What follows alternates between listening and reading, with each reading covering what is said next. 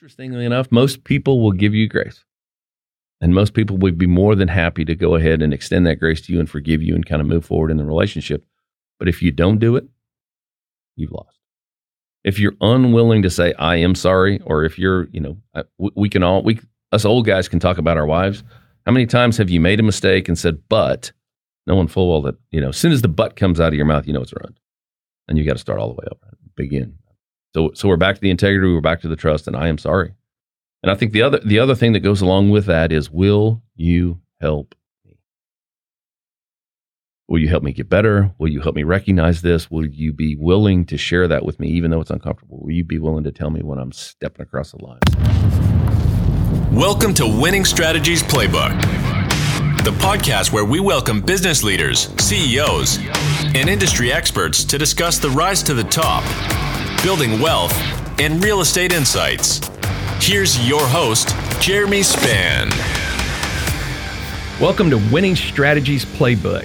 For more information on this podcast, this series, go to myexperiencedrealtor.com. That's experience with an ED. So, for me and my fellow Marines that don't do so well spelling, myexperiencedrealtor.com. Click on podcasts, go down. You can download this episode and other episodes on Spotify, Amazon, YouTube, iTunes. You can even hit the click read more on fabulous guests like I have today. Buddy Peterson, how are you doing, my friend? I'm doing so good. How are you? Man, I'm, I, I couldn't be better. And uh, which is really, really a funny thing to say uh, considering the last 12 months, right? Between, you know, pandemics, rioting, protesting, term, turmoil in elections, hurricanes, Deep freeze. deep freeze. So, so yeah, I mean, I almost, I almost feel like, you know, what's next? April Fools. April. It is April Fool's Day. I've got to. You're a scandalous character, so I've got to watch out for you today. I'm, That's right. I'm That's sure right. you've already got pre-planned a couple of traps you're going to let me try to slide into. So since it is April Fool's, my father-in-law says I got to start every one of these off with a joke. So you ready for my joke? I'm ready. Okay. Did you hear about the fight in the kitchen? No. A fish got battered. Wah, wah. Yeah, yeah, yeah, yeah. So I didn't say they were going to be good jokes, right? I'm not going to make it in comedy if this podcast just decides to shit the bed one day. But you know, hey, here we are. So, so let's talk about you. What do you do? So I, I tell everyone I am a janitor for a very large frac company. Fortunately, I am the COO of FTS International, which is a big oilfield services fracturing company. Now, you, by and large, I mean, I'm really the janitor. you're, you're now is that is it? Are y'all still y'all went public at one time? Are y'all We're still public? We're still public. Still public. So basically, you're cleaning up the messes of a, of a publicly traded company. Right, which isn't too far from being a Marine, right? No, no. I mean, trust me. I, I saw a funny meme the other day of a bunch of lance corporals out picking up trash, and so it says says being a lance corporal, picking up everybody's shit since 1775. So yeah. And speaking of Marines, we have a common mutual friend. How we met each other, Mister Jamie Peace. What do we ever. We do. God, he's the prettiest human you've ever seen, right? He, he is beautiful. Yeah. Got to love his hair. his hair and he's lethal. And what pisses me off is he gets in shape by breathing. You don't, don't kid yourself. I mean, you see him sling the kettlebell around. He's working out. Is he? and the older he gets, you know, he's got to work more and more. Soon he'll be old and fat. Oh, oh, oh! Wait till he hits that half century mark. That's Mhm. like getting ready to come up on me. And uh, yeah, I mean, you're a young, strapping thirty year old. I mean, you don't have too much life experience or anything, do you? No, no, none. So, so Jamie, we know through you know him. He used to work for you at FTS, and then moved on, went to another company, and so forth. And having Jamie work for you, what was that like? Well, I, I, think most of your other listeners probably heard the story. Uh, I mean, just kind of a quick recap. Yeah. Jamie actually was frustrated to the point that he couldn't stand it anymore, and he went out and procured a new boss. I happen to be the guy. so if you take it from that context, the, the beautiful part about Jamie is he's got beautiful hair. He is loud. He's obnoxious. he is a colossal pain in the ass. Like, like, Like colossal. mega, like Colossal. titan of pain in the asses. So, so here's the beautiful part about him. The, the challenge with Jamie is he'll do anything once, most of the time twice. He thinks so far ahead, so far into the future, you sometimes have to rein him back. But as a team, it, it was fantastic. I I mean, there there was probably nothing. Those three years that we spent together, and literally we spent 16, you know, somewhere between 12 and 16 hours every day because we were traveling all over trying to rebuild the organization. Some of the sweetest times of my life. I mean, when he left, which we knew was a great opportunity for him to go ahead and watch him develop and grow and move on, we, we both sat in the conference room. I had to give a town hall talk to 2,000 employees. At the end of those 2,000 employees, I personally thanked Jamie. We both broke into tears. I cried like a baby. I sobbed. And uh, we finally had a lady that sat in the front row, and she's uh, works in the account. No, actually, she works in the HEC department. Finally, she leaned over and she said, "Hey, Peterson, get it together." Ooh, so yeah, it, hmm. was it was very, it was so much fun. So there must fun. be something about Marines, especially, you know, former recon MARSOC Marines, that you decided to replace them with another fellow MARSOC Marine. I did. So interestingly enough, I'm going to go back and tell another story. I, I spent a bunch of time working for Halliburton. And the very my my favorite employee, not because he was fun or handsome or had great hair, but the skill set that he brought was because he was a Marine, or so I thought. I had several others, you know, all kinds of military people through the last 30 years of my career, but Marines have always stood out for a couple of different reasons. and when I first met Jamie and spent some time with Jamie, I asked him the question. I said, "So, what what is it exactly about the Marine Corps that that makes you guys fit so well into what we do?" And he said, "Well, next time you go to the baseball game, watch them bring the flag in." I thought, "What?" He said, "Yeah, just watch him." And so, as you watch the honor guard come in, there's really no question ever about who the Marine is. You you may wonder whose BDUs that someone else is wearing, but when you see the Marine, you you know. And so, it's that ability and the crystallization of who they are, which makes them such a great employee. So my favorite employee was Dennis Runk, and I said that out loud publicly. This is this is 25 years ago, Dennis. So if you hear this some weird way, know that it's true. And from that moment forward, every opportunity that I had to hire a Marine, I would. Jamie introduced me to the Honors Foundation, and the Honors Foundation is kind of to, to kind of bring it all full circle. It is a special operators opportunity, kind of a training center, plug back into civilian life. And through the Honors Foundation and through several cadres, we managed to hire, I think, five or six different people. And over the course of those five or six different people, one of them replaced Jamie. I've got two others that are currently working in the field today, and we've had a couple others kind of cycle in.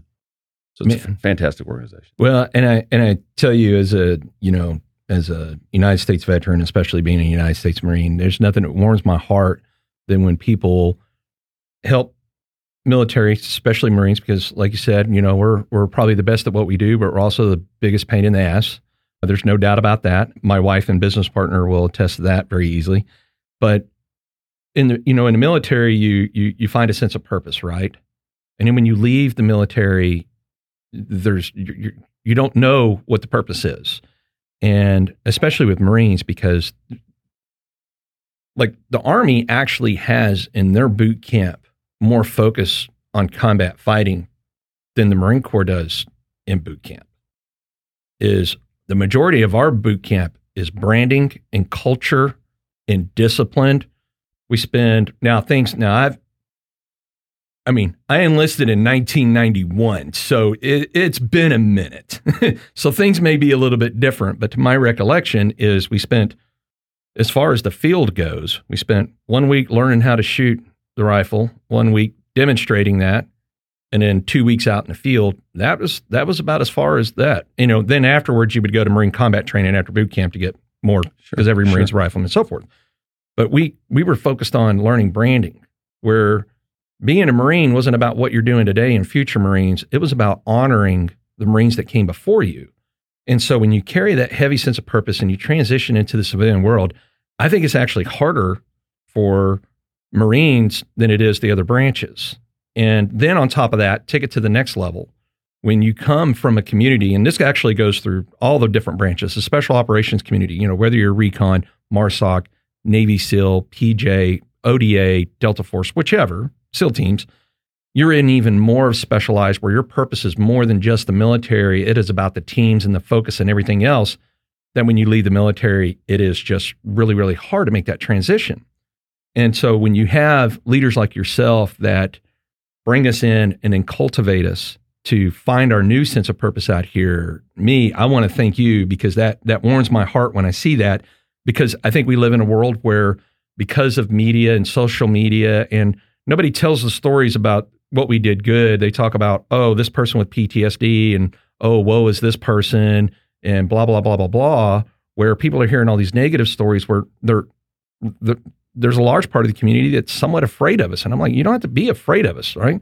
We're we're actually okay. Just like you have a bad doctor, you have a bad whatever. Sure, there's going to be a bad person that was in the military and went and did something. However, what all the great things that we've done when we got out is we were willing to do violence on your behalf so you could have everything that you have. And trust us, when we get done, you know, being downrange and, and distributing all that violence, we really don't want to do it anymore. it gets a little old after a while. Yeah. And so we get back and then we have great leaders like you. So, but I went down that path a lot longer than once. So, you being the COO of a publicly traded company, had, you got there really easy, right? Oh, yeah. I was just I mean, a snap my fingers and I was there. so, where did your journey begin? Where'd you grow up? T- take us through how you got to where you are today. Wow. Wow, that's a long time ago. I mean, it's it's been more than one decade, or, or maybe a hot minute. I, I grew up in northwest New Mexico in an oil field town, Farmington, New Mexico, the San Juan Basin. My my dad was a bivocational pastor. My mom was a school teacher, and so you can imagine all of the problems that ensued because of that. So what they say about preachers' kids is absolutely true, and I proved it you know, the, the beautiful part about growing up in the San Juan Basin, it, it, exposes you to a couple of different things. One, oil and gas, and the second, oil and gas, and the third is oil and gas. So really, you don't have much of a choice, but to really fully understand what oil and gas or oil and gas services, maybe mining a little bit, but by and large, that's really what you're destined. That, that's that's kind of what you're forced into. Of course, I graduated forever ago. Um, didn't really know what I wanted to do. Left, spent a 60 day kind of Lewis and Clark trek to Alaska, bounced around a little bit, worked construction, and then I went to work on a drilling rig. And you know, kind of been interesting for for those of you in Fort Worth and those of you in oil and gas sector. Everybody knows who Key Energy Services is because they were really the first ones to start the roll up of service companies. And the drilling rig that I worked for, the company that I worked for was Bob Andes and Four Corners Drilling. And Bob was the first company that Key Energy rolled up. And so if you think back, you know, that's been about 30 years ago. And so from that that moment forward, I began to really understand that I didn't want to work with my back my whole life, but I also understood that people really made the difference. And I had a really good mentor, was a younger guy than I was. And he said, Look, you know, a guy like you should probably go back to school. And that was it. That was a catapult. I went back to school, finished a degree at New Mexico State, was fortunate enough to graduate in December, went to work at Halliburton in January. Interestingly enough, they hired me back in Farmington. My boss told me, "Ah, oh, don't worry, you'll only be here about 18 months." And look, Halliburton did more for me than uh, you know. I've got I've got nothing but huge respect to talk about Halliburton. They promoted me way way way beyond where I was. You know, if you think about the Peter Principle, I'm living proof of that Peter Principle most of the time. Talk about the Peter Principle. Well, the Peter Principle says that look, we we promote you two steps above really what you're competent to do, and and we make jokes about it. I think the military talks about it a lot. And I think what happens inside organizations is we Peter Principle people, we hire them, we, we promote them beyond their current capacity, and then we either let them flounder and don't support that and don't stretch that out of them, and then we usually lose them. But every once in a while, you can kind of flop your wings and flounder and find some mentors and really kind of get your feet underneath you. And then next thing you know, the Peter Principle that you thought you were at, you've actually built competencies to make it. And I spent 17 glorious years with Halliburton. They promoted me multiple places, lots of product lines. I got to work in the Rockies, and then they transferred me to Oklahoma City, which really kind of where the education began. And part of part of Oklahoma City is, you know, Western Oklahoma at that time, and this was right after um, 9/11. And Western Oklahoma was the deepest and the hottest of of all places that we worked. It was, you know, pressures upwards of 20,000 pounds. Pretty scary. And it was kind of bragging rights to say, you know, who's who inside the oil field had been through Western Oklahoma. And kind of a pivotal time in my life. I, I was an engineer, an engineering manager, had a lot of operational experience. I came to Oklahoma City to be to, to manage the sales account for a little company. Chesapeake was the name of the company. It was very small at the time. And I had an opportunity to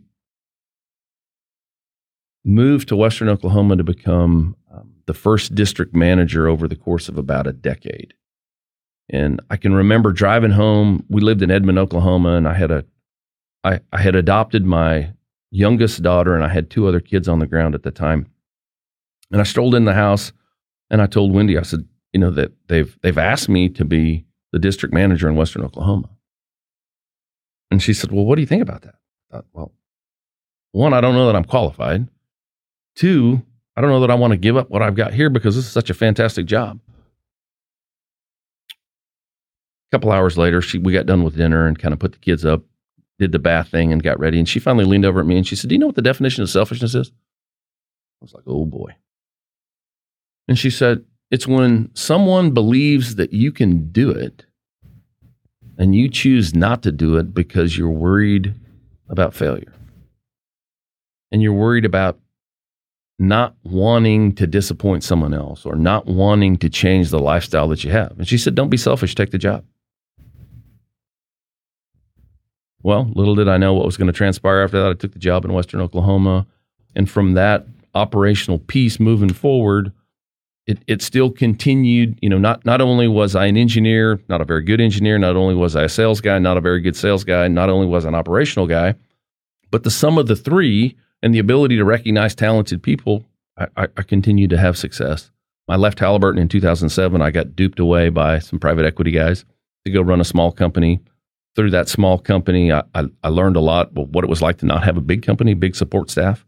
And we scratched and, and struggled, worked in the Northeast, and we were successful in um, turning that company around and selling it. And then we decided we'd uh, try it on our own. And that was a, another interesting experience of getting roughed up and not really understanding what relationships looks like and private equity and raising money and losing money. And um, lo and behold, so I, I, I guess through that entire time, you know, the ups and downs and getting roughed up and getting skinned up and getting road rash and your heart broke and tears and blood and sweat. I, I got a call from Jamie Peace one afternoon in July and said, Hey, you want to go to lunch? Somebody told me who you were and that you could help. And would you like to go to lunch? So that, that was it. From that moment forward, here I am. Did, did you know what you were getting yourself into when he took you to lunch? No, I had no idea. you, know, you know, when, when people tell you how bad things are, Yeah. and, and this is really no slight to the former FTS management, the, the former FTS team, but our, our business, I think all business, we, we, we get complacent and we begin to, I, I liken it to every time, if you don't move every couple of years, you know, the time that you have to move, you realize where did all of this stuff come from? And it's just accumulation over time. Same thing with any kind of business. You get complacent, you add, you know, you you add this set of software, and, and lo and behold, you've got baggage associated with the software. Or you you add a process here, and that process is no longer valid, but you still do it anyway because it's part of what you were.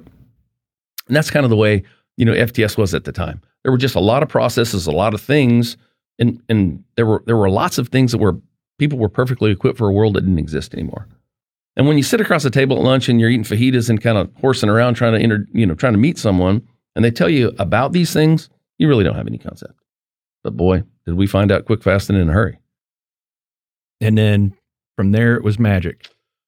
Well, yeah, it's, it's, it's always magic. Um, so yeah, let, let, let's let's. I mean, you, you just came in and waved a magic wand and Oh, made yeah. it all go away, right? Boom. Perfect. Perfection. Yeah. If, if you, if you think about the task that was at hand, and this is kind of contextualize this, we had about $1.2 billion worth of debt on a company that had just lost about 75 or 80% of their revenue. Mm. We had 4,000 plus employees.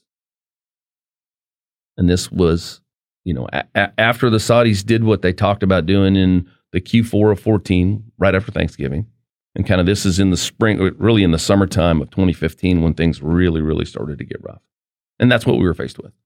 And um, quite interestingly enough, begrudgingly, Jamie introduced me to one of the chairmen on the board. Begrudgingly, we kind of worked our way through, and it was really weird and awkward in terms of trying to get hired and moving in. we, we got hired. The board decided they needed an, an entire change, an entire flushing or change of leadership.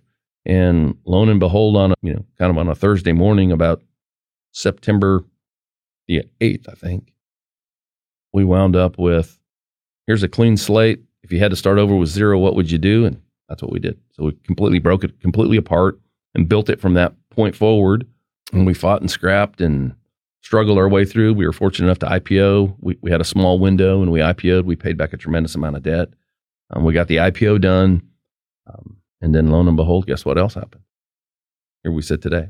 So um, a- as Corona happened and as the market began to soften, we realized that we were still upside down from a debt perspective, even though we we paid back about six hundred million, and, and uh, we found ourselves in that in that spot that there really wasn't a way to go, and so we went through a restructuring, and we restructured last November, and we came out, and here we are. We're, we're debt free today in a market that's a little bit soft, a super super bright future, and we're looking forward.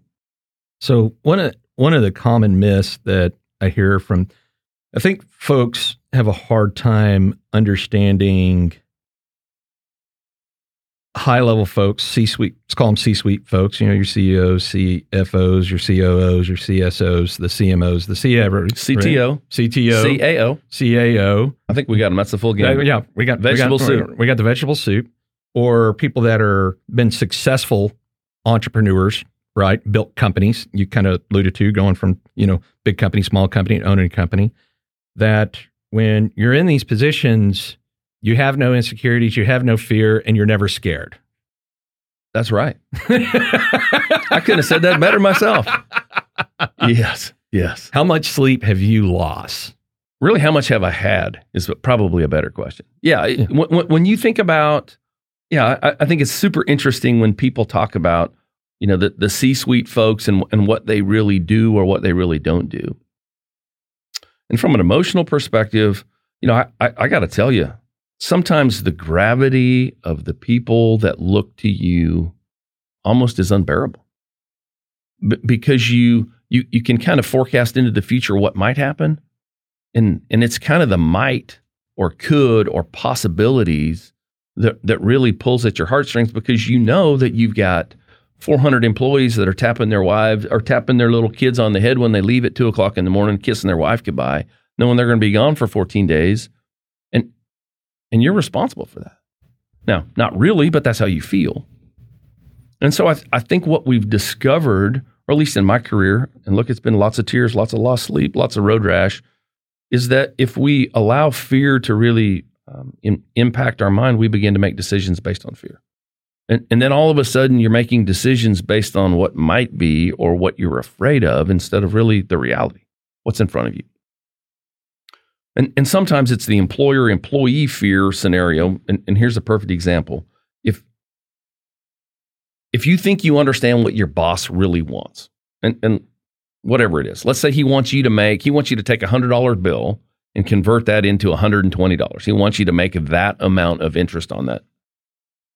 Well, if you're afraid, if you come at it from a perspective of fear, what you'll do is you'll say, what would he do to get to that? Instead of thinking about it, what can I do? What are the skills and gifts and talents that I have to go ahead and make that money for him? And, and I think that the easy way to think about it is if you don't do what you're built to do and you try to play the short ball or try to play it safe, you wind up in 90 days, in, instead of $120, you've made 117 when if you'd have done it yourself or if you've done it outside of fear you've been able to make 150 or 175 or, or, or whatever the number is and that, that's kind of a poor illustration that's kind of one of the things that we've discovered or i've discovered in my career. If i get to thinking about what could happen or i get to thinking about what someone else wants me to do i begin to shrink back of who i am and what i am. And then i'm making decisions that are short or that are middle of the road and and they, they don't maximize. They don't maximize that they don't honor the people that you have working for you. They don't honor the organization that you're trying to support. And really all they do is continue you you, you just continue to shrink. Okay, so here's a bigger question: Is how do you, as a leader, and what you've learned, communicate? What what kind of tools do you utilize to get your subordinates to understand what you just said? Like, hey, don't do me, do you? What What are some of the steps you take there? So, so there, there's been about three things that we've kind of worked through in the last, I don't know, several years. Par- partially, Jamie. I, I mean, a couple of those, you know, kind of the catchphrase, "Don't be afraid to break a few eggs," and that really came from my boss, the CEO, Mike Doss. And you know, I, I, I think he coined the phrase because he probably read it on the back of a napkin somewhere or a fortune cookie, and and I think he he used it and he means it and he loved it. But when you really internalize that, that it's okay to break a few eggs, it, it begins to give you a little more confidence into who you are and what you are. So, so we say that a lot around our organization. It's okay, break a few eggs. The second piece is let's understand what our biases are. Let's talk about those biases. And sometimes that bias, you know, it, it, it shows up as fear.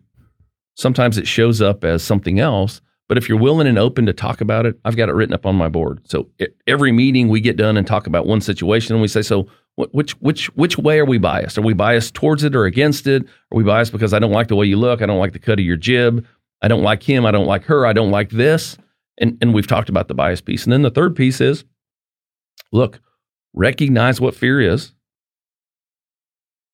And and you can use any cliche you want. You know, false expectations appearing real, or or anything else along that. But push through that. Push through whatever weird feeling you have knowing that you're not going to hurt anybody, that it's not immoral or illegal, and it's the right thing to do for the company, it's the right thing to do for the employees, push on. Soldier on. Yeah, I can remember when when I went through the police academy for PD, and and again, this was a very long time ago. I think this is now 20, 24 years ago is what it was. And I'll never forget is we're we're going to the academy, and you know you're learning all the different laws, what to do, how to do all that. But one of the things, but if you ask me during that six months, what do you remember out of that? There's a lot I wouldn't remember. But the one thing I do remember is when one of the instructors got up in front of the class and said, Look, you're not always going to make the right decisions. You're human, things are going to happen. And you're not always going to be given a lot of time to make those decisions. I mean, I've literally had to make life and death decisions, and I had less than two seconds. Now think about that 1001, 1002. Just, just that quick life and death decisions. And by the way, I was no longer in the military where my job was look, I, I was clear on what my job was in the military. Right. If you, if you, you, if the president sends in the Marines, whether it's in combat, whether it's off of a MEU, whether it's whatever, mm-hmm. I have one job and one job only. And the performance of that job means making sure my buddy doesn't get dead or hurt, then making sure I don't get dead or hurt because our focus is to go kill the bad guy. And that's it. There's no ambiguity to it or anything else. But now in the police department, lots of ambiguity. As a matter of fact, you have to process a complex situation that has more complexity than you're even seeing with your own eyes, hearing, smelling, all the five senses, taste, smell, all that. Then, on top of that, two seconds, 1001, 1002, to make an effective decision that people are going to spend days, weeks, months, even years breaking down and judging all the actions you took based on that two seconds. So, how do you teach someone to take all that in? And here's what they did they simplified it. At the end of the day, whatever decision you make, just make sure that decision is you would be okay if someone stuck a microphone and a camera in your face on the nightly news and your response did not embarrass you, your kids, your spouse, your parents, your family, your friends, or your community That right or wrong in the decision that you make, just make sure that whatever you do doesn't embarrass them. And I thought, man, that's a really, when you bring it all in, it's powerful. it, it is because as you just go at the end of the day, I did the best. I did the best I could. I made decisions in the PD that caused me some disciplinary actions, Certainly. even having time off without pay. But the reason I never got fired, and I remember one, I remember one particular situation where I didn't believe what I was doing was wrong. I didn't have enough experience to have sound judgment in the decision that I fair, made. fair. So the investigation goes on, and and I end up in the chief's office, and he's got to decide how much discipline. And it had even been recommended that I get fired for this particular situation. And at the end of it, he said, "So if you could go back and do that all over again, would you have done it differently?" And I looked at the chief and I said, "Well, that depends, chief." And he looks and he goes, "The hell do you mean by that?" And I said, "If I had to go back to that situation, are you talking about going back in the same situation I was in, not knowing what I know now, or going back into the situation Knowing what knowing what I know now?" And he goes, "Not knowing what you know now." I said, "I would have made the exact same decision." And he looked at me, he kind of laughed, and he goes, "You know, sometimes it's okay to tell the chief what he wants to hear." but he goes, "But you didn't lie through the whole investigation. You gave accurate details. You did everything you were supposed to do. And then, even when I sit here in my office and I'm giving you an out, which I wouldn't have judged you for it, you still hold true to your integrity. And I said, knowing what I know now, yeah, I would have made a much different decision. And it went from, I tell you what, if you don't arbitrate it, because civil service, we could Sure, arbitrate. I mean, sure. time.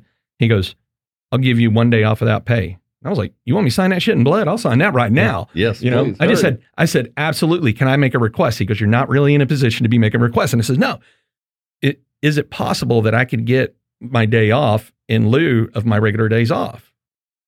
And he goes, why? And I was like, well, I don't want to go sulking in, in, you know, in one day. I want to go spend three days and maybe go somewhere and have a trip and and recollect and think about what I did. And he looked at me and he said, "You are full of shit, but I will make I will make sure that happens." So that goes back to what you're talking about, right? Is- totally, totally. is you know don't be afraid to break those eggs don't be afraid to make mistakes mistakes are going to happen right I, I, I think one one piece that you said um, that resonates so well it, it's it's the notion of the integrity piece, and I, and I think sometimes in the world we live in today we we get that backwards. I mean, w- when you think about integrity, it's it's being the same all the time.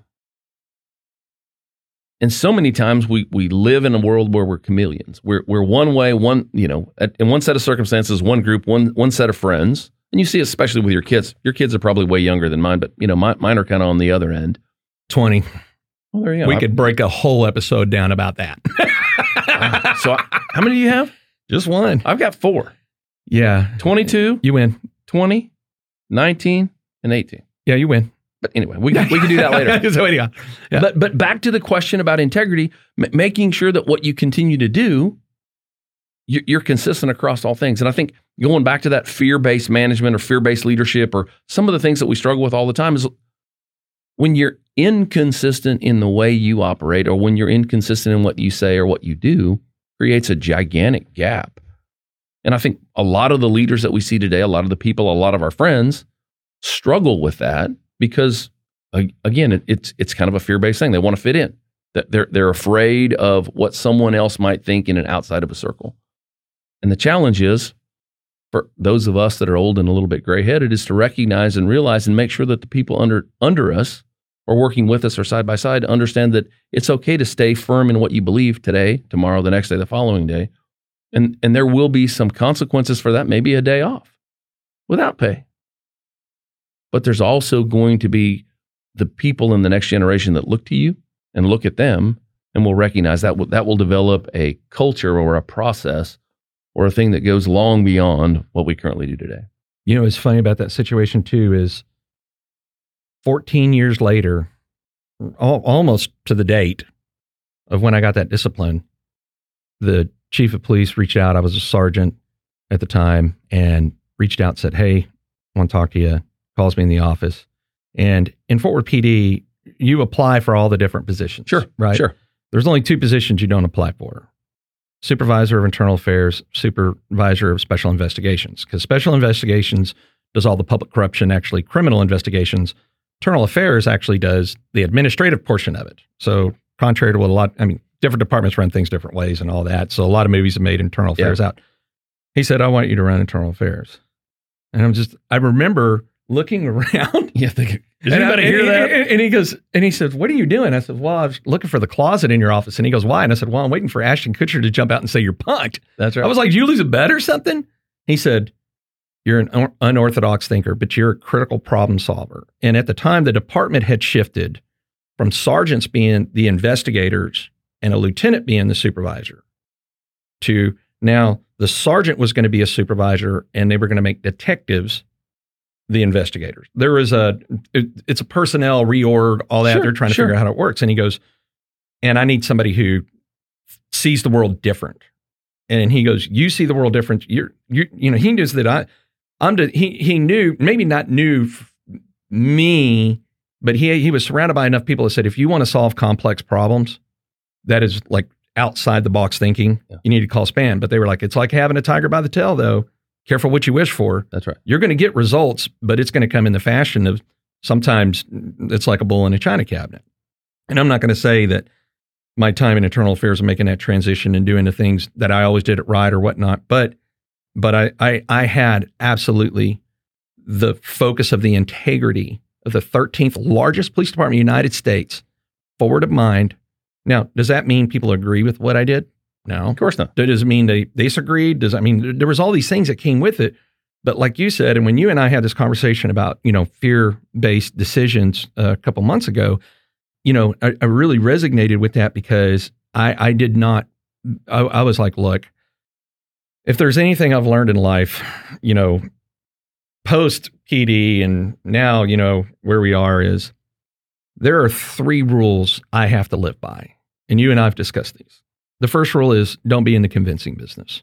Number one, I don't have the time and energy to convince somebody, nor do I have the time and energy to be convinced myself. And in all actuality, I don't think anybody really has that magical power that can they influence and get people like, look at a Tony Robbins thing, right? People That's right. go and they're That's all right. pumped up. And he's like, yeah, I'm going to go sell a million. And then they leave and they go back to what they're doing, right? So there's no magical wand there. So don't be in a convincing business. Second thing is, don't care what other people think of you, right? The people that love and care about you, right? And then you got a lot of people out there that maybe don't love, maybe don't care about you, maybe don't like you. Then you got the other people out there that love you but really don't like you. and but I I I learned through many years of pain that someone else's opinion of me is, is really none of my business. And why? Because I have no control over that. If I can't control you to change your mind by not having the power to convince you, then I definitely don't have the power to make you have a certain opinion of me. And then the third, what I learned as I transitioned out of the military and a PD into the business world and and actually, yes, lost millions. There's nothing worse than when your own net worth gets reduced by millions and you're holding the bag for millions, right? That'll scare the living shit out of you. But I'll also learn my time's not free. Time is a valuable commodity you can't buy more of. You can't get a refund on it once spent. But reputation cannot be bought with money, but only be built with time. But you can ruin it in a matter of seconds and over a single dollar. Great line. Yeah. Great line. Yeah, I, I, I think the lesson, and, and if we can all catch this, may, maybe the most poignant thing out of anything that's ever been said is the fact that when, when you think about the problem solving techniques or all the things that you are, that we are, that all the people listening have all these unique skills and gifts and talents. The truth really is, is you got the job, you got the role because of your integrity. Yeah. It wasn't anything else. Yeah. Now, It all my good looks, I can promise all you the- that. All, all of those other accoutrements, all the other things, all the other, all, all of that is all lipstick and rouge. At Yeah. the end of it all, it's just about integrity. Yeah. When the lights go down, the curtains fade, the smoke clears, it's just you.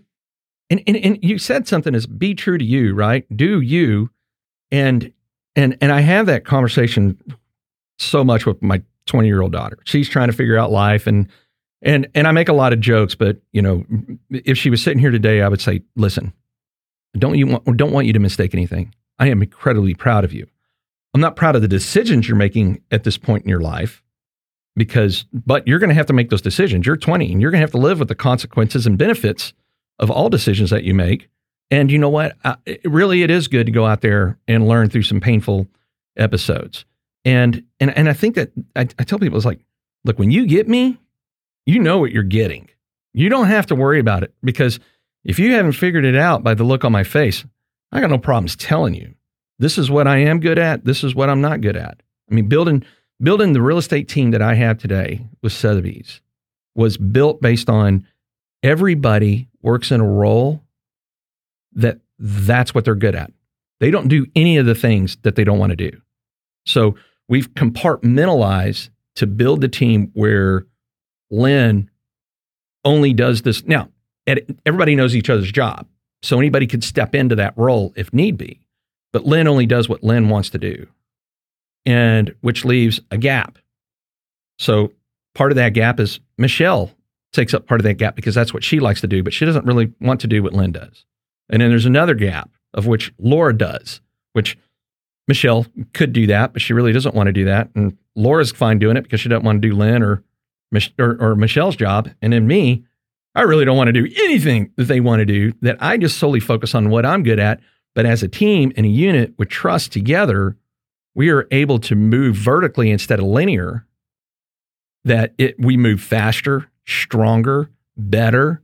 And when it comes down to it, people say, what is what is the key? And I said, look, if I if I really have to break it down, it's trust. Trust is the currency of business. And when I when I hear Buddy Peterson come up in conversation, that is one of the first things that always pops in my head is trust. Now, trust trust is something you build as a brand over a number of years, right? Yeah. And and when you think of the word trust, can you ever think of letting somebody down where it was like it wasn't intentional, but you knew a trust had been broken and it just absolutely just chipped away at your inner soul that you were like, I'm going to make sure something like that never happens again. That's right. That's right. Yeah. lots, lots of those situations. Yeah. Internally, externally, family, friends, others, and oh, it, it, it is. It, it's something that you can lose in the blink of an eye. You talked about 2 mm-hmm. seconds or three seconds, and you know we'll, we'll probably hit on that a little bit later. But w- one of the things that I want to talk about that you just spurred on and made me think of is, you know, the business world today, the post secondary education world wants to spend all of our time and energy focusing on what you're not good at. Let's take all the sharp edges and knock the edges off of you and try to make you better at something that you suck at. And the reality is, you, you know how frustrating that is. You talked about linear and vertical, and you've watched other people and you've watched other businesses. And, and that's the one thing that kids need to hear is that, look, you're created with a set of skills that you're good at. And you have figured it out. It doesn't take very long, probably seven years old till you figure out really what you're good at in terms of, you know, th- those things. And let's not worry about some of the things that we're not very good at. Let's focus in and fine tune those skills and those talents that you have that you're really good at instead of worrying about whether or not, you know, my, my typical line that I'm all, I, I can barely write. I absolutely can barely put something together on a piece of paper, conjugate verbs, the whole thing, punctuation, all of that. I have no idea what that is. That's why we hired Jamie, right? He was mm-hmm. he, he has a degree in English. He can write any kind of letter. wordsmith. But the challenge really becomes is look, if you're not good at that, and I don't want to do that. I want to do this. I want to speak. I want to talk. I want to lead. I want to be in front. I want to do some of those other things. And I think if those folks inside my life hadn't given me opportunities to do that, where where would we be? Where would I be? Where would you be had you not recognized what you were talented at and been forced into some situation that had some boss or some organization that said, "Oh, look, Jeremy, you're not good at this, and we're, we're going to go ahead and work on those things that you're not good at." So if anybody's listening, anybody has any questions about that at all, look, don't focus on what your weaknesses are. Focus on your strengths. Find someone to do what you're weak at. Yeah, I, I, I really get annoyed when people go, oh, you should turn a weakness into a strength. And I was like, impossible. Why? Why? What about turning a strength into a superpower? Preach right? It. Preach. Yeah. And, and, and, and, you know, because there are things that my weaknesses, can I go do them? Yeah, but man, it just drains the ever life mm-hmm. out of me. That's why I like culture index. You're very familiar with it. I'm a low D. My my entire team are high Ds. So for the audience, that means they're very detail they follow the rules. They follow the rules. they they color inside the lines, mm-hmm. and and I don't. But that's also what makes me good at solving critical problems because I don't. Yeah, you're not bound by the box. Not yeah. I don't. I don't. I don't really care about that. As a matter of fact, I, I'm gonna, I, I feel like yeah, rules are yeah. I don't know what rules maybe are because either. of stupid people, right? Yeah. And and and so it's like, it like even when I started in real estate, and you know, in the beginning when you start and you have to do A through Z very linear, right? Yeah, you develop a client and you order the cash, oh, and yeah. you oh, get yeah. the deal, and you got to do the paperwork, and then you got to do all the checks and balances. I could do them, but I really didn't want to. you know, I, I, how about I'm really good at developing relationships. I'm really good at solving complex problems. I'm really good at gathering data and, and information and translating that information. How about I focus on that?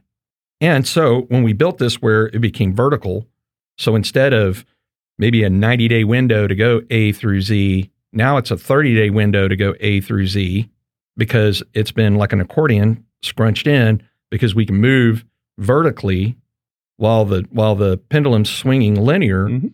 And and guess what? Everybody on my team's much happier. That's right.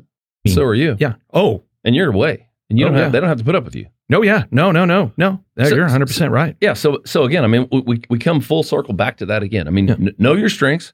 Don't spend a bunch of time worrying about hiring people that look a lot like you. Yeah. You, you heard me say early on about when when I went to work when Jamie went out and and found us, and I I coined the phrase "perfectly equipped for a world that no longer exists." Well, I think what happens if we're not careful and we don't look at it and we don't and, and we move away from the fear-based decisions if we're inside the fear base we hire people that look just like us have the same skills that we do that we know that we're comfortable with and lo and behold guess what happens? Now you've got a team full of people that look just like you. They're all miserable. They're terrible and the team's terrible and the performance is terrible. You've got to be able to separate. You got to be able to hire those with high d's or low d's or under un, at least understand some fundamental basics about emotional intelligence about what people are good at what they're not good at. And if you don't build a team that way, you lose. Yeah, it's it's it, it, you're- you're so on point. Is I carry two circles of folks in my world, and on my podcast, people hear this. I've got my what I call my money management circle, which is my wealth advisor, my banker, my CPA, my civil attorney, my defense attorney. Yes, I would have a defense attorney in there. Better to have one and not need one than need one and not have one Roger that. right? you never know. and I don't have to worry. Their their job is to grow the money and protect the money that I make. So that way I can keep completely focused on making money, right? Which I'm focused on making money by focused on making sure that trust is with the client. We have two core values. I know I sound like a broken record on my podcast. First core value is the value exchange. The client must trust me and want to work with me, and I must trust and want to work with the client because one sided is lopsided. Lopsided during the convincing business. We've already talked about that. Can't do it. That is the value exchange. And then the second core value is the value proposition, which is as long as we have trust with each other, your money's always going to be more important than my money. So all I have to do is focus on trust, doing the right thing. The money's going to naturally follow. And I hand it off to these folks that are in charge of protecting it. The other circle that I carry is what I call my my Fave Five. Remember the T-Mobile commercial where you could have five people you could call for free Oh, yeah, yeah. before you could call yeah, before everybody it was free. friends and family. Yeah, was- oh, yeah, yeah, yeah. yeah, yeah, yeah. Sure. I keep five people in there that think very different than me, look very different than me. Their perspectives, yes, we have some things we agree on, but a lot of things we don't. And when I am trying to problem solve and I am stuck, I go through them because they're going to have a different perspective towards it, right? And and because of that, it helps me get unstuck, even though most of the time we disagree. Mhm. You know, Janie is one of those Oh, for yeah, me. totally, And by the way, that five change like that five changes based on where I am in life, Mhm. right? Doesn't mean that somebody fell off because they're no longer valuable to me. It's just I needed a different perspective at that time to fill that role. And and so in in in Jamie, the thing you know about Jamie and I know about Jamie, you don't have to ask him for his opinion. He's going to give it to you, That's right. and he's not going to deliver it. Going, okay, let me see if you're. He's going to be like, hey, That's the stupid. yeah. yeah, that is the dumbest thing I've ever heard. And we go back and forth on Mhm. stuff, and then even on stuff that we agree on, we still try to It's pick still- apart. yeah, it's We still frictional. Of course, yeah, of yeah, course. yeah, yeah. So, so you- you're you're right on it. So, I mean, that's to to get this knowledge. I know that it's taken me almost 50 years, right, of of learning through a lot of mistakes to get there. Is if there was somebody, let's say, I don't know, a, a young kid getting out of college, and he said, "Man, one day I want to be a COO." Naturally, you've had a couple of decades of learning that. Like, what are some things that a future C-suite level person that you could say, "Hey, listen, if you want to be a COO one day, here's a couple of things that you should try," or or be focused on. Fear based naturally is one Absolutely. of them, right? I, I, Yeah. I think the one thing that I would say is people. People. No matter what, no, no matter what profession you choose, no matter what industry, it's all about people. Okay, and so the quick and the quicker you figure out that it's about people and not about your own individual core competencies or about you know wh- whichever company you're there, what brand you're trying to support, whether it's an iPhone or a Samsung, the truth really is it's all about people and it's all about the speed of trust. So let's let's break that down. So at what point in your life did you learn that people was it? So the first time I was nine years old. You can remember back that far? Yeah, and it's a long time. Di- we, rode a dinosaur. But, but, but I mentioned earlier, my dad was a pastor, so we spent a tremendous amount of time at church. Another church that we went to, my dad was a bivocational pastor at one. We, we attended another one, kind of a weird, you know, one was a mission of, of the other. So there were two different separate locations. Point, point being this we hired a guy, and there was something about the guy that I didn't understand, but something, you know, my spidey senses or wh- whatever the case may be. And and it dawned on me at that moment in time that there was something about him that was not right. Five years later, you know, some really super bad things happened. All the things that you read about in the newspaper, all of those things happened. But at that moment, it dawned on me that people and what people's integrity and really what was on the inside of people really probably mattered more than anything else. And and I hadn't thought about that in, you know, 20, 25 years. And I was faced with another situation where someone, you know, we were a big interview panel. We had a whole bunch of people. They were really, really powerful, v- very fancy degrees, looked great pedigrees, but I also got the same kind of feeling. I, I began to recognize that, wait a second here, there's really not a test for the integrity piece. You can't see it on a resume. Culture Index won't prove it to you. The DISC profile doesn't show it. But what you have to do is you have to begin to ask those kind of questions, those kind of probing questions to try to figure out the trust component and try to figure out what their integrity is. And and and look, the people component, the integrity piece, the consistency of that individual is paramount. And self-awareness, you know, right right next to that. I mean, people talk about self-awareness, but if you're really unwilling to say what you're not good at and be honest about that, are you really that self-aware? And the answer is no, you're not. Yeah, that was a big one I had to learn was self-awareness. I my it was always kind of lingering around that I knew I had an issue with my own self-awareness and then when I went back to TCU to get my MBA, it was really brought to the surface. But it wasn't until it was the second time I had an executive coach. Well, actually, the first time it really came to me is uh, they they give you a 360 and they measure 35 of many core competency. Ah, sure, blah blah sure, blah. Sure. And and one of them that came back. So you get the things that you're like, oh yeah, I knew I was good at this. Oh yeah, I knew I wasn't good at this. I was like, and then you had the third category is like, people think I'm good at that. I didn't think I was good at that. And then the clearly I'm proud of myself, but not everybody else thinks so. And one of them was managing conflict. And so the executive coach I had at the time, Richard Best, great executive coach. He, eh, you know, he, man, he spent months trying to crack the egg to get me to see this. And I said, I just don't get it. People will follow me into the most volatile situations. They will, they will, they will die for me. They will die with me. How can I be bad at managing conflict? And so one one evening he calls me and says, Hey, meet me up at school. I want to do an exercise on the dry erase board, right? And he goes, I'm just going to ask a bunch of questions and I'm going to go really fast. And all I want you to do is give one to two word responses. And he was going so fast, I really wasn't thinking too much about the questions, but I was given the, the answers. You know, you got to do it with integrity. And by the time he was done writing all these words on the board, he goes, Look at the board and what do you see? And I was like, Oh, that, that looks, that looks ugly. And then instantly it hit me. I was like, man, I still, I, tr- I still, tr- I still, I'm not a real emotional guy. You, I can feel it. Yeah. I can feel it right yeah, here, right now. Um, but there's times where I looked at that and I looked at Richard and I said, "Is that what my wife and daughter sees?" oh yeah, And I'm just going to leave that one there because good enough. from there I was like, I, I, I, I, I don't want that, right? But I still didn't have the right tools yet, and all the other things that go on in life, blah blah blah.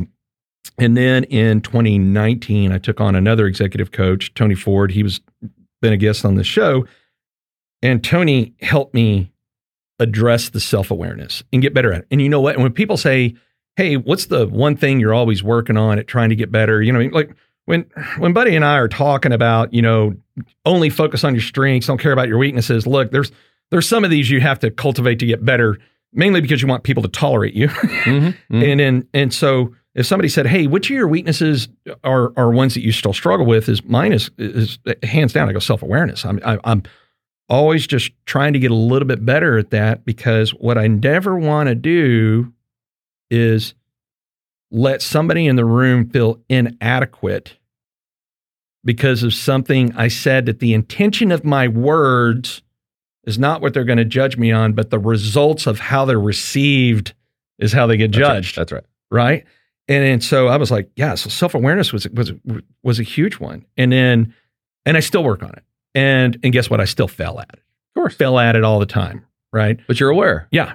Aware. Yeah. W- w- One one of the things that that I, I think about, I heard someone say, is we want other people to judge us by our intent, but we want to judge everyone else by their results. Mm-hmm. And and that that is, I mean, it's difficult. It is extremely difficult. Yeah. And I think all of us, the the longer you live, um, the, the more you look in the mirror, the man in the mirror, the the more you realize you're people don't judge you for your intents. Mm-mm. You want them to. You wish they would, but they don't. And that's really when that self awareness piece comes out. And look, I, I, I can totally appreciate that. I, I had that happen just a couple of days ago. And it's super, super poignant, super, super painful be, because I wanted them, you know, my, my intention was something else, but my results weren't pure, weren't noble, weren't honorable, weren't even close to any of those words.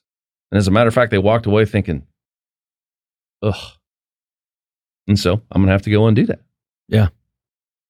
But, ugh, painful. So so when those when those painful situations happen and you being a leader, right? Where something you didn't intend, you intended it to be a right, but it ended up being a wrong. What do you go do to right that wrong? You, walk in, you put your arm around them and say, I am sorry. Will you forgive me? No buts, no conditional statements, none of that. It's, look, I screwed it up. Like you read about. I'm sorry. And sometimes it comes with emotion. Sometimes people see you become vulnerable. Sometimes you cry in front of public.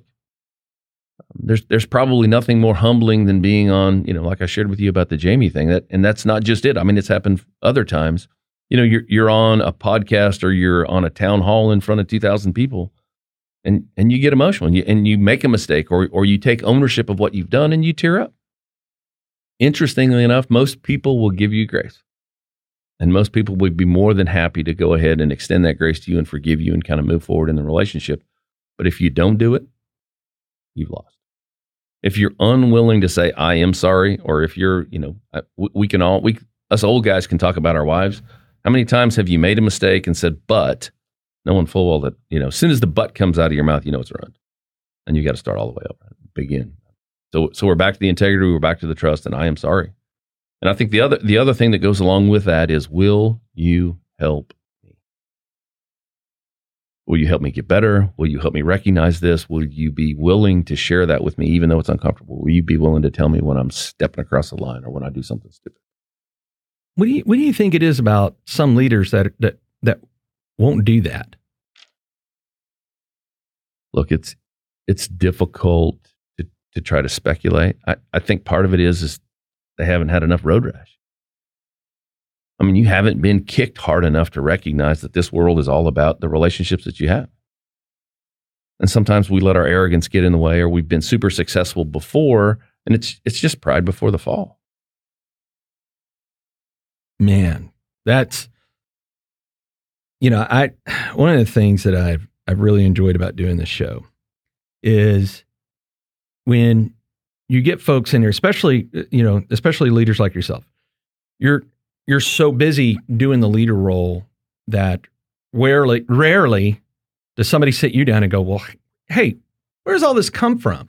And and I haven't had a single person that has sat in your chair that hasn't just literally opened up the kimono and shared, where even people that thought they knew them extremely well would call them afterwards and go, "I've known you for 20 years and had no idea."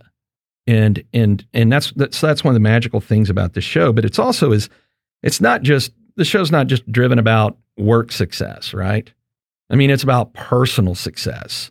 And you're very passionate about a number of things. right? Outside of the work. Let's talk about those. What are what are a couple of these things that you're super passionate about? I'm super passionate about orphans. My wife and I have been married a long time. We, we had a very difficult time getting pregnant and having children. And during the course of that time, really we became focused on the adoption principle. Well, the adoption principle allowed us and kind of led us into this international adoption and, and begin to really understand about orphans. Mm-hmm. And so my bride was heavily involved in Chinese adoption. Obviously, I have two kids. I have a, a, son and a daughter that are Chinese adopted. But even beyond that, I've got you know several several young boys that I sponsor in um, Africa that are ravaged from AIDS and they're orphans. And and really that that's that's our passion. One of the things that I tease people about if you spend much time around Wendy and I, you're going to wind up adopting a kid because that's generally what we get back to and talk about. So that's one thing that I'm super passionate about. The other would be I, I, love Habitat for Humanity for a couple of reasons. One, it's not a handout, it's a hand up.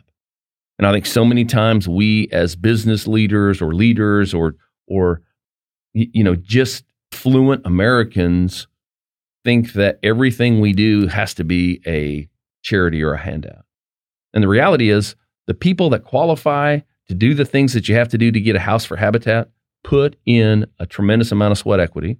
They put in a tremendous amount of time, energy, and effort.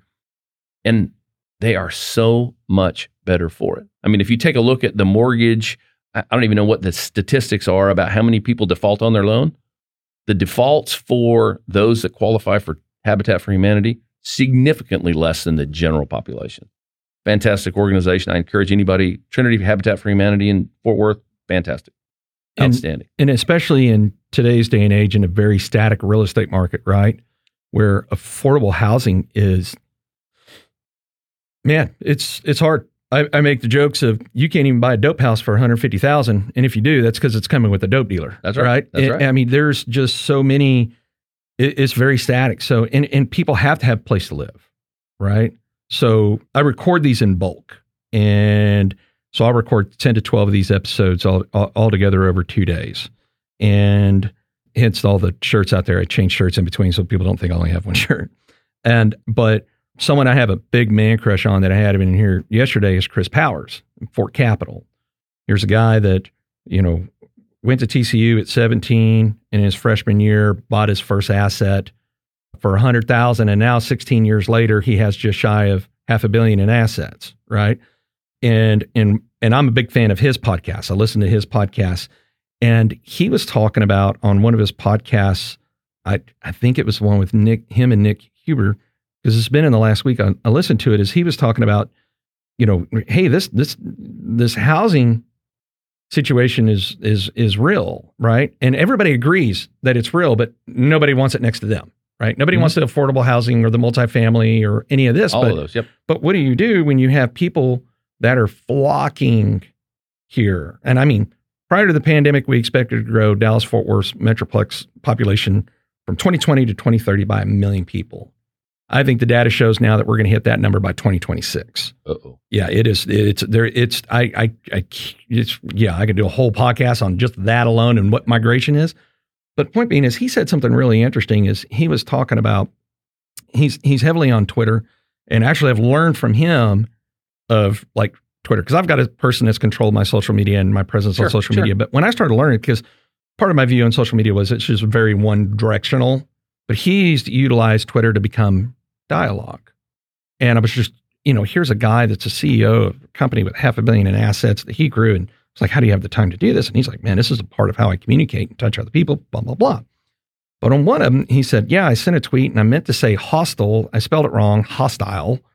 But he said, you know, even taking on the outskirts of town a, you know, a, a former warehouse or, or industrial area, and then, you know, creating it where it could definitely have the septic, the water, the HVAC, and all that, and almost having like bunk beds and lockers for people that were in transit. And, you know, whether that would be a good idea or, or not, I, I don't know. I haven't put as much thought into it, but it made me sit there and think is, hey, there really are people that need a place to put their head in the bed. And if and if they can't afford a house or even try to compete, for example, three weeks ago, we had one we listed. We priced it appropriately. We priced it right at 225. In 48 hours, we had 35 offers. Wow. Offers up to $50,000 over list. That there's no way to appraise Yeah. it that. They're going to have to do a waiver appraisal. They're going to have to come to the table with 50 grand, so forth. And and you think this is a real this is a real problem because if somebody doesn't have the the you know PFS, the you know personal financial statement that has a net worth or doesn't have the income or doesn't have the credit score and all that that needs a place to go buy, how do how do how do they compete with that? And then on top of that is like you're saying is they're getting a traditional mortgage and because of the ambiguity in the current economic environment we're living in, could absolutely have the rug pulled out from underneath them, and then they can't make a payment on a house they just purchased. So this this Habitat for Humanity is is really really intriguing. So how how does that work? How does how does Habitat for Humanity for the audience? Because I don't know that I know enough about it. So, so interestingly enough, I I mean, what Habitat's done is they've they've found areas in the community, and and they re- really it was kind of founded based on the fact based on one one guiding principle: housing, homes, stability creates opportunities for growth. And they've proven the math time and time and time again. And so what happens is you you have to apply during that application process, you have to go through, I think it's a couple hundred hours of sweat equity. You have to go through multiple classes on personal finance. You have to have had a job or in a job for longer than X amount, some, some level of time. And those qualifications begin to, as they go through the weeding process. I mean, you, you may make one of the hurdles, but if you're unwilling to put in the 200 hours of, of time, of sweat equity, of learning personal finance, of learning what it what it means to keep up your home. And then once you qualify and pass that hurdle, then you've got to work on your house. And so as all the volunteers come and kind of work through that, you're right in the middle of it. You're you're swinging a hammer, you're setting trusses, you're going through all of all of that. When that part's over with, then you go through the home maintenance piece, and then you wind up qualifying for your mortgage, and you get your mortgage, and you, you wind up with your home. And it is the most incredible thing to interview and to spend time with those single moms, single dads, whole house full of kids, you know, folks from all walks of life from all over the world that have come to Fort Worth or, you know, happen to be here. And then when you interview them, when it's over with, and then you see them five years from the time that they get their home, without fail, every single one of those children and the individual has increased their, whether it's net worth or their status or their success or their comfort or their family origin or their strength tenfold, twentyfold. It's, it's incredible. I mean, it's it is it, it is an amazing thing to watch. So we've talked about your passion for orphans, your passion for Habitat for Humanity. You got a third one. I do. I do. Let's It's- talk about that one. it, it's it's the PEP program. It's called the Prison Entrepreneurial Program, and we we got involved in it in our oilfield services business. There are several um, incarcerated people that during the rehabilitation process they recognized that these folks were entrepreneurs. Obviously, dope dealers are pretty entrepreneurial. you know, if, if, if, you can kind of take a look They're at great that, at sales too. that's right. Absolutely. No, no question about it. So, r- really, what happened is is they recognized, you know, when we go back to the same thing, that you know, that it was a three second decision, and they made the wrong decision. Three seconds. 1001, 1002, 1003. They made the wrong decision. They find themselves either on the wrong end of a gun or in, in incarcerated for something else. And so, what this organization has done is they said, look, we can take these folks that are incarcerated, we can provide them with educational background on understanding what a typical entrepreneur would do, give them the tools and techniques and let them come up with their own business and try to find microfinancing for private equity and some of the other folks to finance them even while they're continuing to work their way through to get out of prison. And then when they're done, when they come out of prison, they've provided a halfway house or an opportunity for them to kind of meet and continue to grow so that they can stay outside of, of the prison piece. And, and these folks have gone through a litany of presentations. They have to develop a business. They have to present it to business leaders. They have to get financing for it. They have to understand the ins and the outs of all of it. And we've hired, I, I, think, 13 to 15 of those guys. They've came into our organization. They've done an outstanding job. We've we've grown them. We've stretched them. We've we've shipped them out. We've had a couple that come in and become super, service supervisors within 18, 19 months. And look, I, I I highly recommend that. Granted, look, there are some consequences. Not all of them work. They're a lot like the rest of us. But the truth really is, is it is it's an organization. It's an opportunity to give someone a second chance. It's an opportunity to watch people who have made a three second poor decision to get to convert on a on, on a line, on a path that will change not only their lives but their kids' lives and you know generational generational opportunities.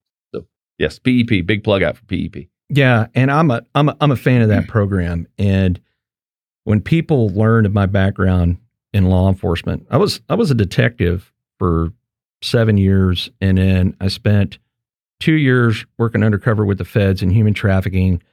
Needless to say, is people get real confused when I say I, I'm a supporter of this program and other programs like it, and they were like, "Didn't you maybe put a lot of those folks there?" Yeah, because that was my job. That's right. Right. I mean, listen, you meet the elements of the offense. My job is not to judge you as a person. My job is to investigate it. My job is to put a case together. It goes to the DA's office. The DA's office does their job. Then it goes to a judge and jury and all this, right? It's not my it's not my job to judge anybody as an individual, you know.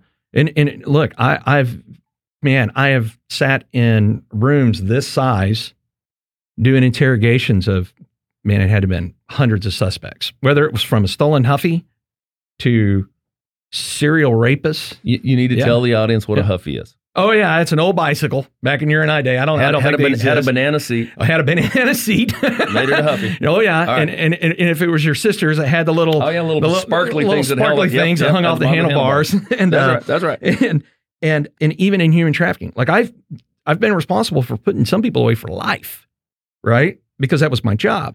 And uh, and were there are times where I was sitting there in the room with someone and I was like, they had done, they had committed a crime, and I knew this is like you said, man, bad decision making, whatnot, you know. But I was like, and it, and it was actually many a times it was not too hard to get a confession. I'm like, do you want to? Do you want when the judge decides? I was like, because look, this thing's going to court. Like whether you talk to me or not, this thing's I, I'm prosecute. I'm sending this case to the prosecution. But at some point on your confession, that if you write right now, do you want the judge and jury to judge you based on the crime or judge based on if you could turn back the hands of time knowing what you know now? Kind of like the same situation I was Sure, in whenever sure. I'd make When you were in trouble. mistake. right? That's right. And you'd be surprised. I would just slide. It would a lot of times look like a yellow pad like that one, right over, and man, they just start riding. And so, but people are like, okay, Span, so you support this, put your money where your mouth is, right? Okay.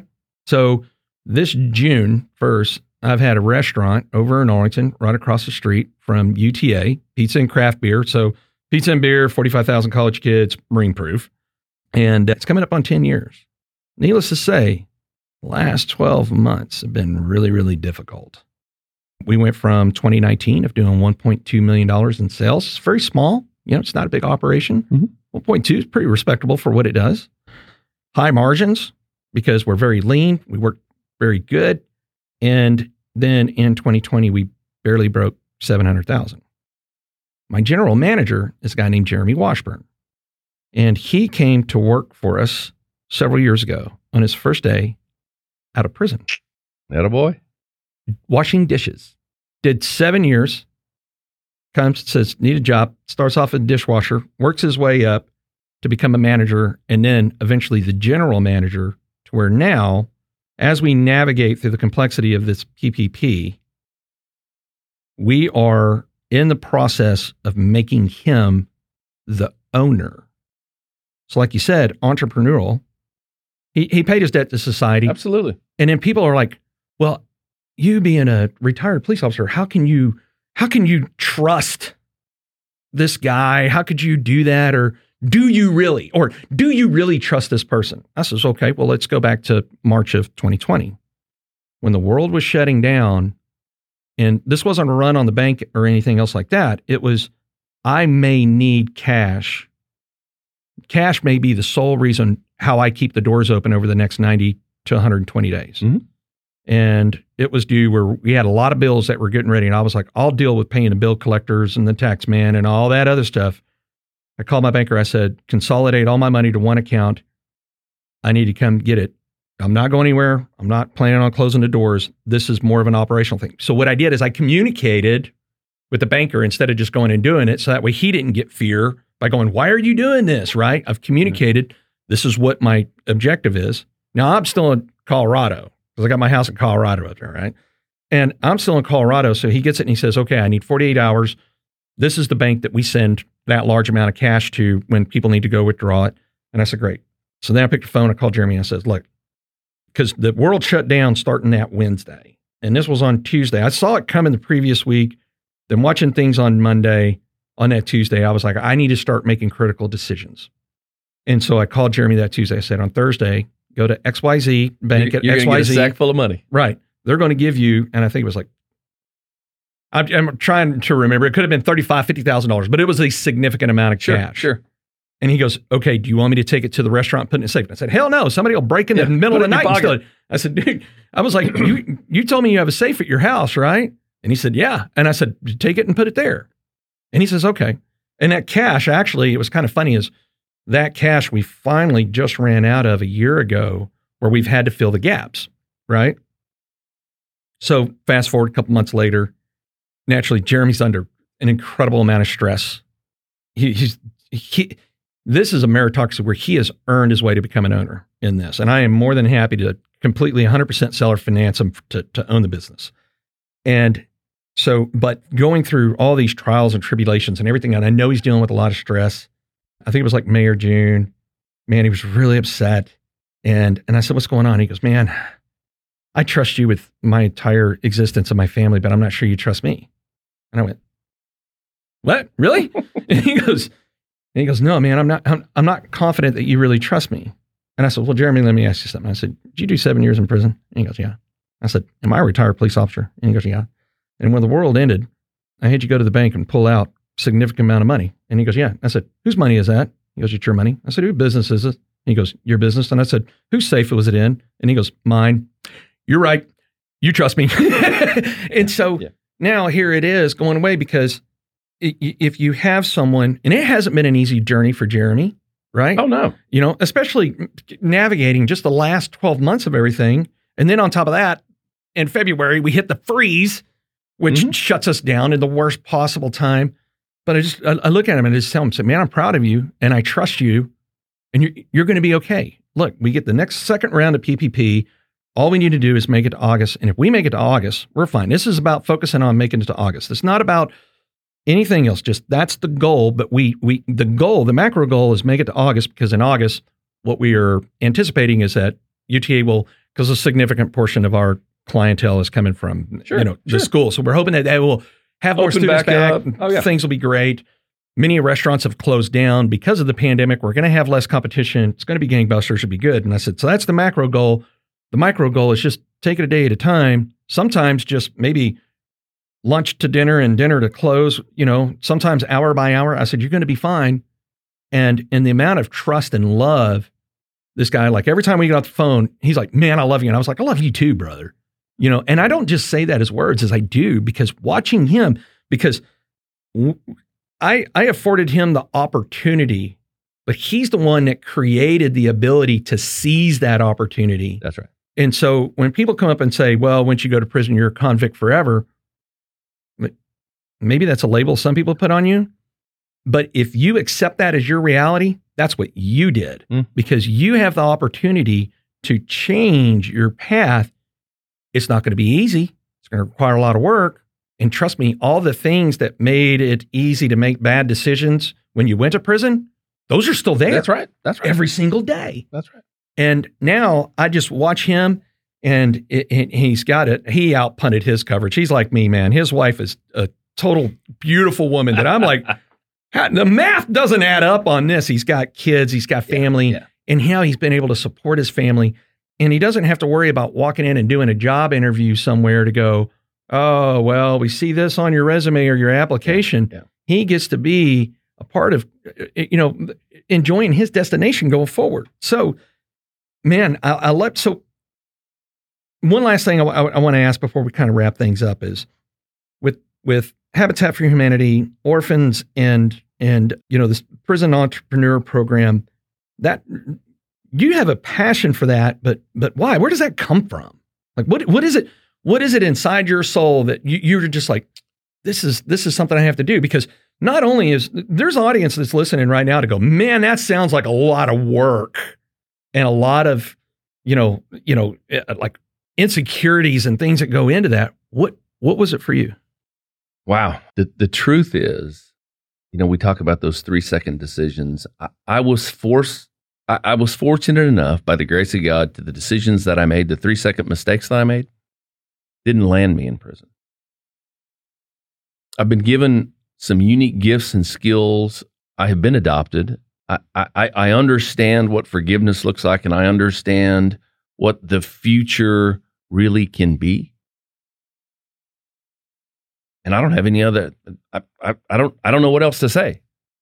L- leading men, loving men, loving families, providing opportunities for people to grow, to become better than what they are, is exactly what I was created to do. And it's exactly what's been shown through me. And that's it. So, just so the audience hears right, you yourself are adopted. No, no, no. I'm not adopted. I've been adopted. So, so when you think about this week, Yeah. th- th- this week is the Holy Week, right? Yeah. So you think about the adoption of the blood of Christ Okay. through that part of it. Right. That's right, what I mean right. when I talk about adoption. That that's really the ultimate adoption Yeah. story. Yeah. The global gospel story is about adoption, Yeah.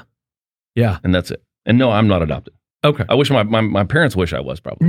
I think my parents wanted to put me up for adoption. That's right. As a matter of fact, when I walked in the door in 1991 with a recruiter, it said, Hey, dad, I'm ready to go in the Marines. And he said that I can't sign till I'm 18. My dad's old Vietnam vet. he says, "Yeah, let me have that pencil. I'll He- he- you." he- So you have to sign for me. He was like, "Where is That's there right. is That's there any initials right. I missed?" And That's then off it, you know, off it went. That's but right. That's right. man, so you have probably forgotten more than what most people will go learn in being in the role that you serve in now. But going back to 20 year old self, right? I know, and, and I ask this at the end of every one of these. I know there's a million things you'd want to grab yourself by the ears and be like, hey, do this or don't Yeah. do that. There's there's all these things. Would we listen or not? But if there was one thing you could tell 20 year old self that you knew 20 year old self, you said, listen, you don't have to listen to the other 99 things, but this one out of the 100, this is the one you have to listen to and you have to absolutely do or don't do. What would you tell 20 year old buddy? Three seconds will change your life. Every decision you make, three seconds will change your life. And we basically spent this entire episode talking about that, right? And that is, man, so you know what I love about doing this is I haven't had anybody give me the same answer to that question. You figure it's the law of numbers. Somebody's going to eventually have some been similar and so forth, but it's really exciting because people actually, you know, that's coming from deep in, right? They're not just giving a cliche answer. So people want to learn more about FTS. They want to learn more about you. They want to learn more about these nonprofits.